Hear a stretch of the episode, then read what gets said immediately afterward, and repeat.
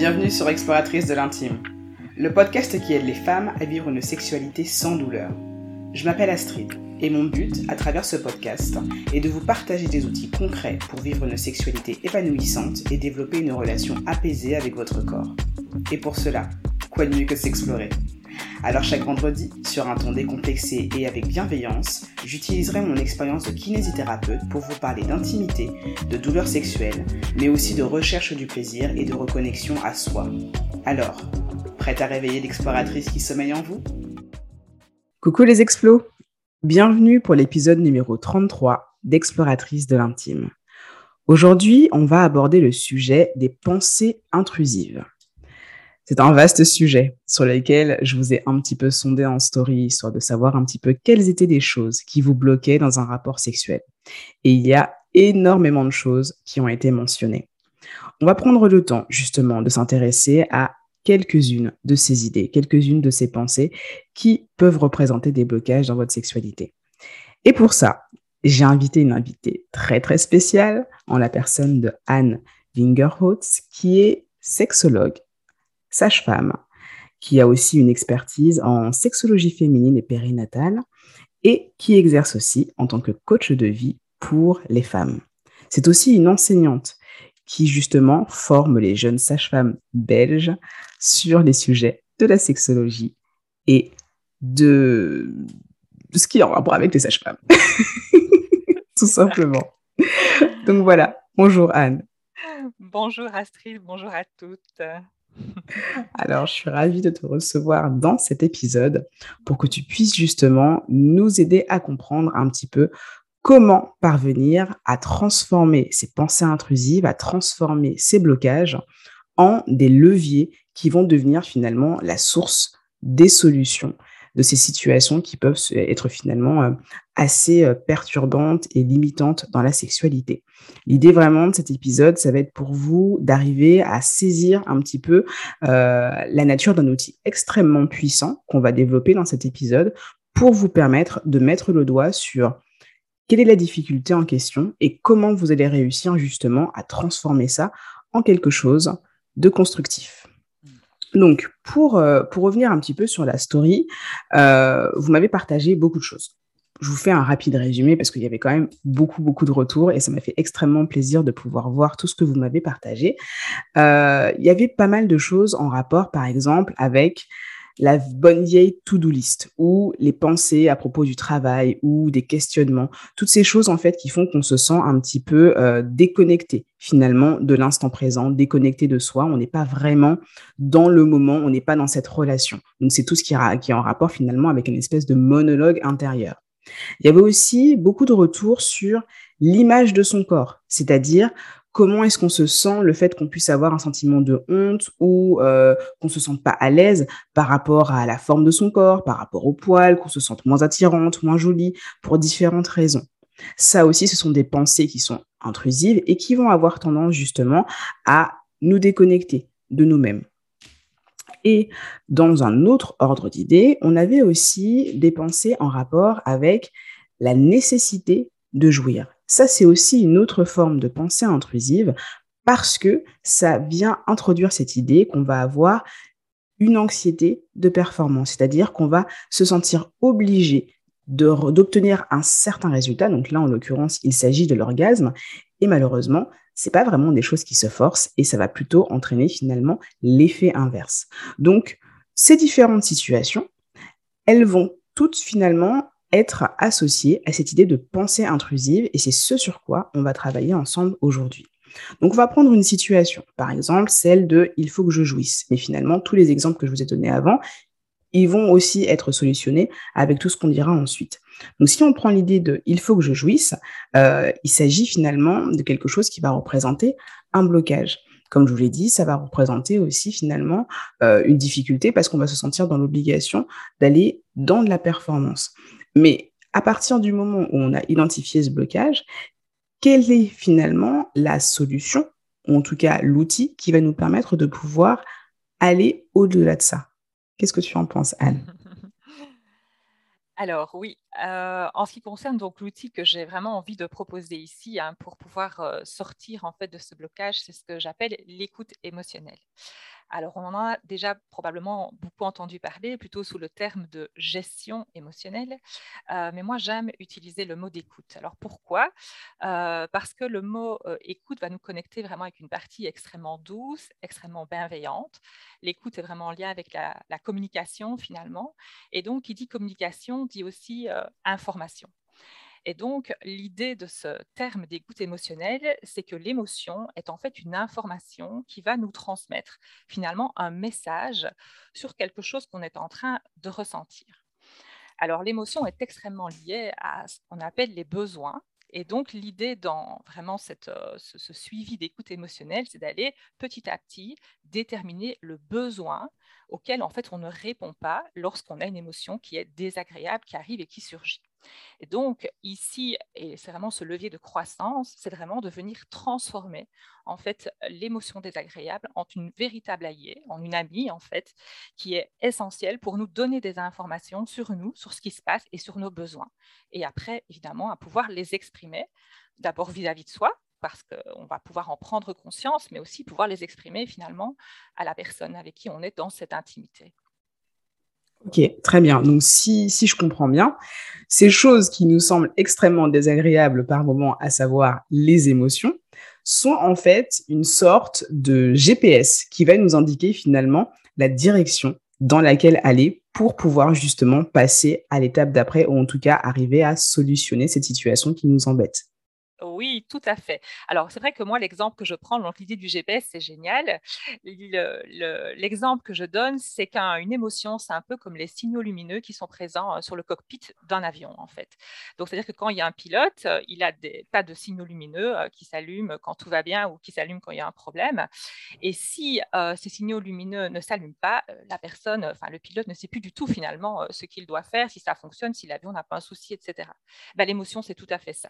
Elle a en fait cette fonction de s'allumer en vert quand quelque chose fonctionne pour nous et qu'un besoin est bien répondu, et de s'allumer en rouge quand il y a un problème. Donc c'est vraiment ça, c'est vraiment un GPS euh, en effet. Euh, c'est vraiment euh, voilà une information qui est tout à fait primordiale. On ne pourrait pas s'en passer. Ok, d'accord, très bien.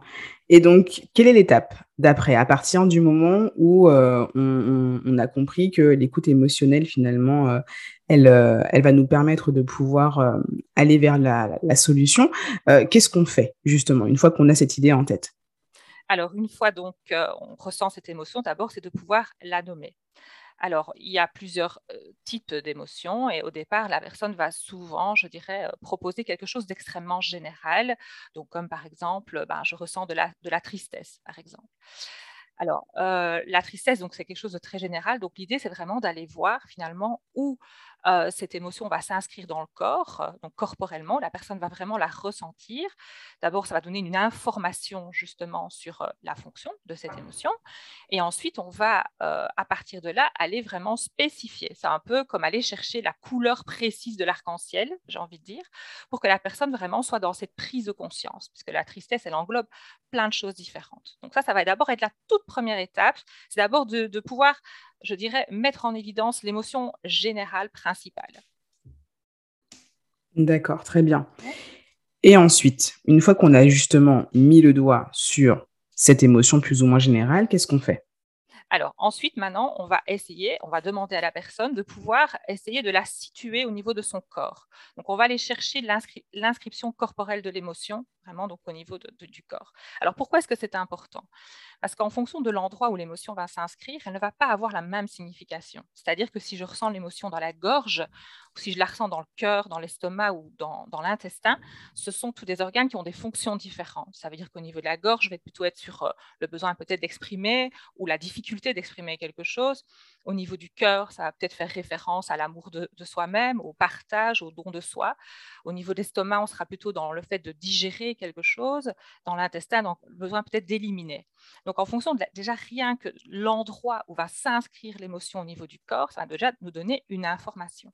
Donc si par exemple, je reviens sur euh, euh, cet exemple de, tristesse que je peux ressentir euh, avec cette injonction que je me donne, bah, il faut absolument que j'arrive à jouir et que la personne me dit, ben voilà, moi je ressens ça au niveau du cœur parce que le cœur pour moi, ça représente le, don de soi, ça représente l'énergie de la vie, ça représente un certain calme en faisant ainsi euh, réfléchir la personne sur vraiment la signification en fait que, cet organe a pour elle, on va arriver à spécifier, à donner la couleur beaucoup plus précise vraiment de cette émotion. Donc par exemple, la personne pourrait proposer, bah, en fait, moi, je me sens complètement découragée. je suis très triste parce que je suis découragée, en fait, de, de, situations que je suis en train de vivre. Donc là, on arrive vraiment au cœur, finalement, de, cette, du fait d'avoir nommé cette émotion qui est vraiment ici, en fait, le découragement. Donc la tristesse, c'est l'émotion, je dirais, générale, mais la personne, elle va vraiment dire, en fait, c'est ça, en fait, c'est ça qui me rend triste, c'est le fait que je suis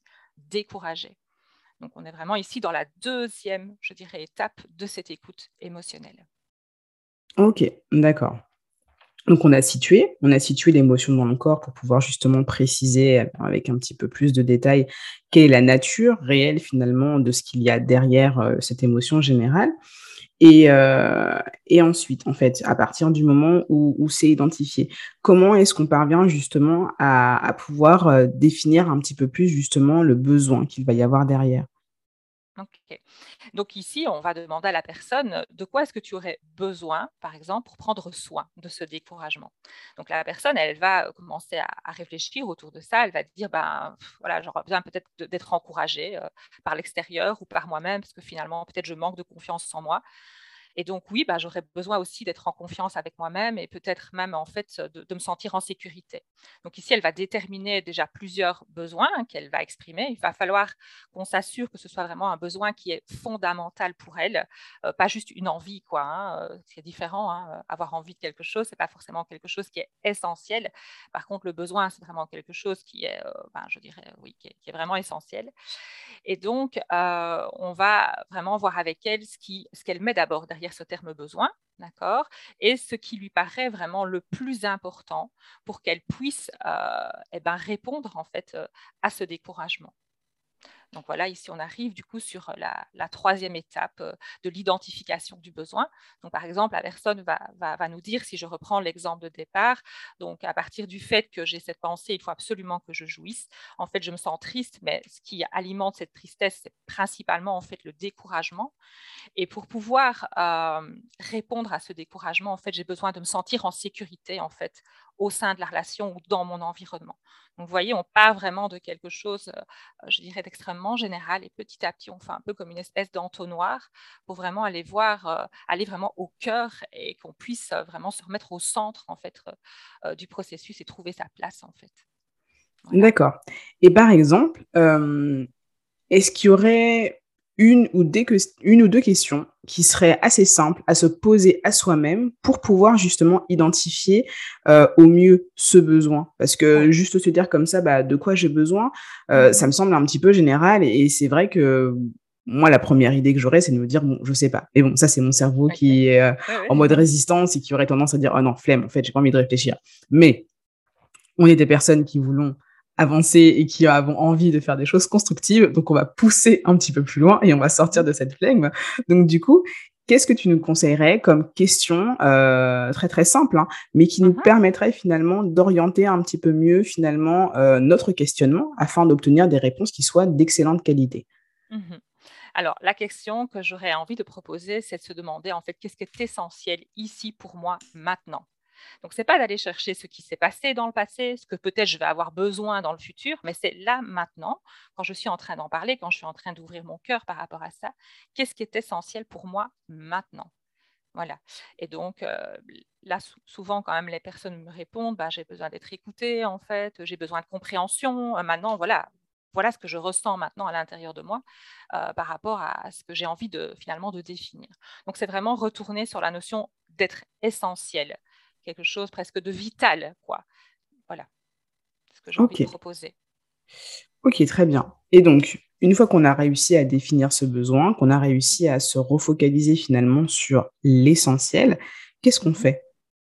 Alors maintenant, eh bien évidemment, on va essayer d'aller répondre à ce besoin. Donc, c'est-à-dire qu'on va mettre en place certaines choses. Bien sûr, euh, on va discuter. Donc, c'est toujours la personne qui est au centre du processus, bien sûr. Donc, c'est elle qui prend cette responsabilité. Ça, c'est très, très important, cette notion d'engagement et de responsabilité par rapport à l'action qu'elle va avoir envie de mettre en place. Alors, dans les actions qu'elle va proposer, on va avoir, je dirais, deux axes. D'une part, les actions qu'elle va faire pour elle-même. Ça, c'est très important parce qu'il ne faut pas non plus que le besoin qu'on identifie dépende de quelqu'un d'autre, évidemment, parce que sinon, si l'autre n'est pas là, ben, forcément, je ne vais pas pouvoir y répondre. Et ensuite, de pouvoir exprimer euh, ce besoin à l'autre aussi, pour voir si l'autre comprend la situation et s'il est OK avec cette situation.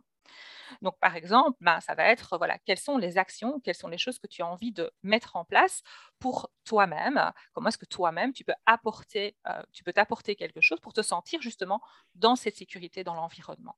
Donc, par exemple, elle va répondre euh, euh, ben, il faudrait que je sois dans un endroit dans lequel je me sente en sécurité, où par exemple la porte est fermée, où il n'y a personne dans la maison. Enfin, voilà, donc elle va apporter ben, des, éléments, par exemple, de l'environnement, ou peut-être ce sera des éléments, je dirais, plus, plus personnels. Pour me sentir en sécurité, j'ai peut-être besoin de, que l'autre me rassure aussi. Donc là, ben, on va dire OK, mais si tu attends ce besoin de l'autre, hein, comment est-ce que finalement, toi, tu vas pouvoir répondre à ça? Donc, on va vraiment aussi la par rapport à remets-toi bien au centre du processus.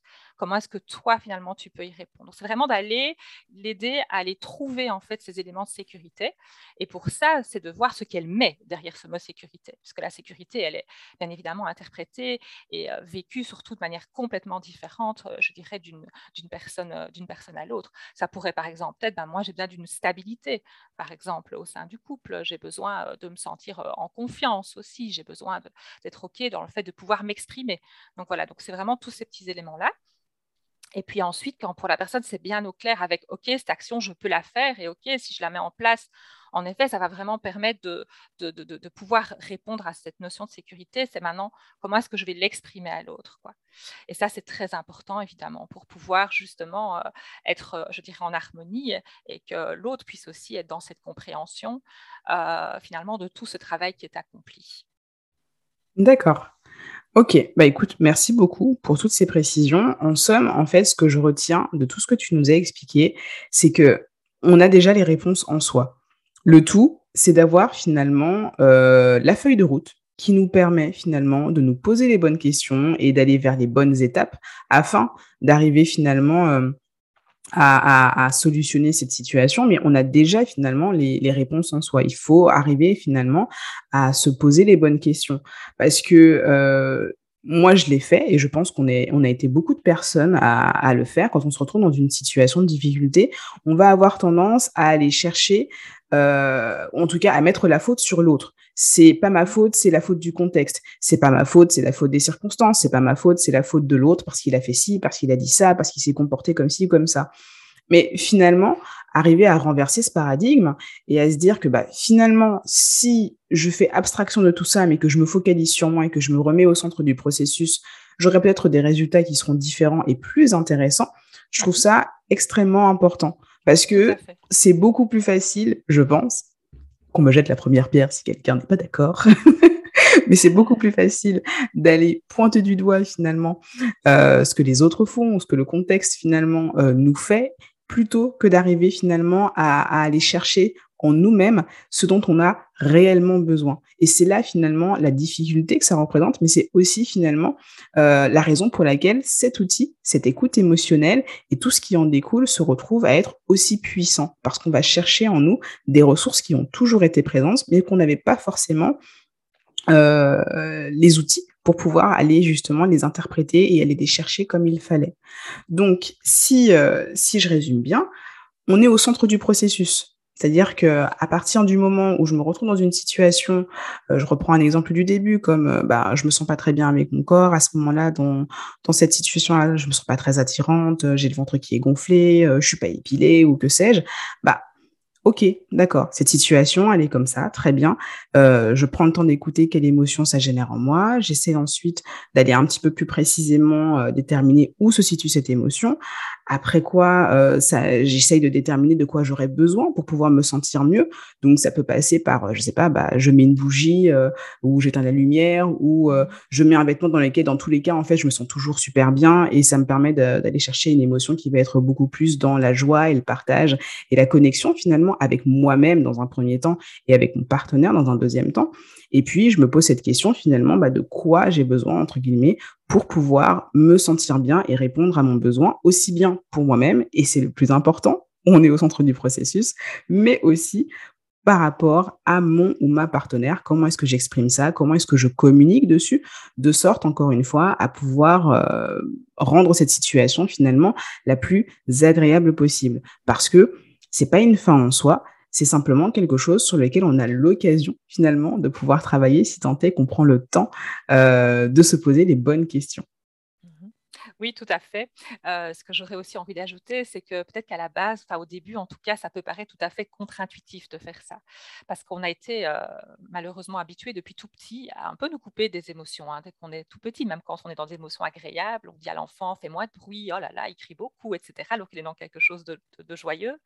Euh, quand on est dans une émotion désagréable, on a tendance aussi à nous couper en disant oh là là, il faut encore une colère, à étiqueter, etc. Et donc à associer en fait euh, euh, chaque fois l'émotion à quelque chose qui, n'est forcément pas positif, quoi, même quand on est dans une émotion qui est parfois être agréable. Donc, je dirais que ce processus demande, et je pense que c'est la clé de la répétition. Donc, c'est-à-dire, c'est pas je vais le faire une fois, euh, puis oh, bah, mince, ça fonctionne pas. C'est vraiment d'aller répéter en fait le processus. C'est vraiment la clé. C'est je recommence, je le refais, je me mets vraiment à mon écoute pour qu'après ça devienne vraiment quelque chose presque de naturel en fait, vraiment quelque chose de tout à fait intuitif où automatiquement, eh bien, quand je suis face à, cette émotion qui apparaît, ben, je me reconnecte directement à moi et ainsi, je peux euh, directement, je dirais, avancer. Voilà. Super. Merci beaucoup, Anne, pour, euh, pour ce partage et surtout cet outil extrêmement important et intéressant qu'est l'écoute émotionnelle. J'espère, les exploratrices, que vous prendrez le temps de remettre en application ces différentes étapes et cet outil surtout, et que vous prendrez le temps de le répéter jusqu'à vous l'approprier. Je vous repartagerai euh, sur le compte Instagram du podcast at exploratrice de l'intime, tout attaché, probablement une petite infographie avec ces différentes étapes que vous pourrez du coup sauvegarder et garder sous le coude dès que vous en aurez de nouveaux besoins. Et puis aussi, est-ce que euh, il y a un endroit où on peut euh, te retrouver si jamais on a envie justement ben, de, revenir vers toi euh, pour pouvoir te poser des questions ou tout simplement peut-être te consulter? Est-ce qu'il y a un endroit où tu serais facilement accessible? Oui, tout à fait. Donc, pour me poser des questions, on peut toujours aller via ma page Instagram, ça sans aucun souci. sinon, au niveau des, consultations, bah, moi, je reçois donc en Belgique, hein, je, suis belge, comme tu l'as dit, dans différents cabinets.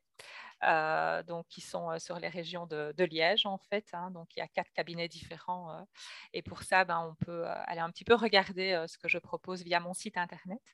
Euh, qui est euh, www.naître-sous-les-étoiles.be. Voilà. Ok, très bien. Bah, je remettrai toutes ces ressources euh, dans la légende de l'épisode. Comme ça, vous aurez tout à votre disposition. Voilà. Bah, écoute, merci beaucoup, Anne, pour toutes ces informations. Merci beaucoup pour ce partage précieux et à très bientôt. Merci.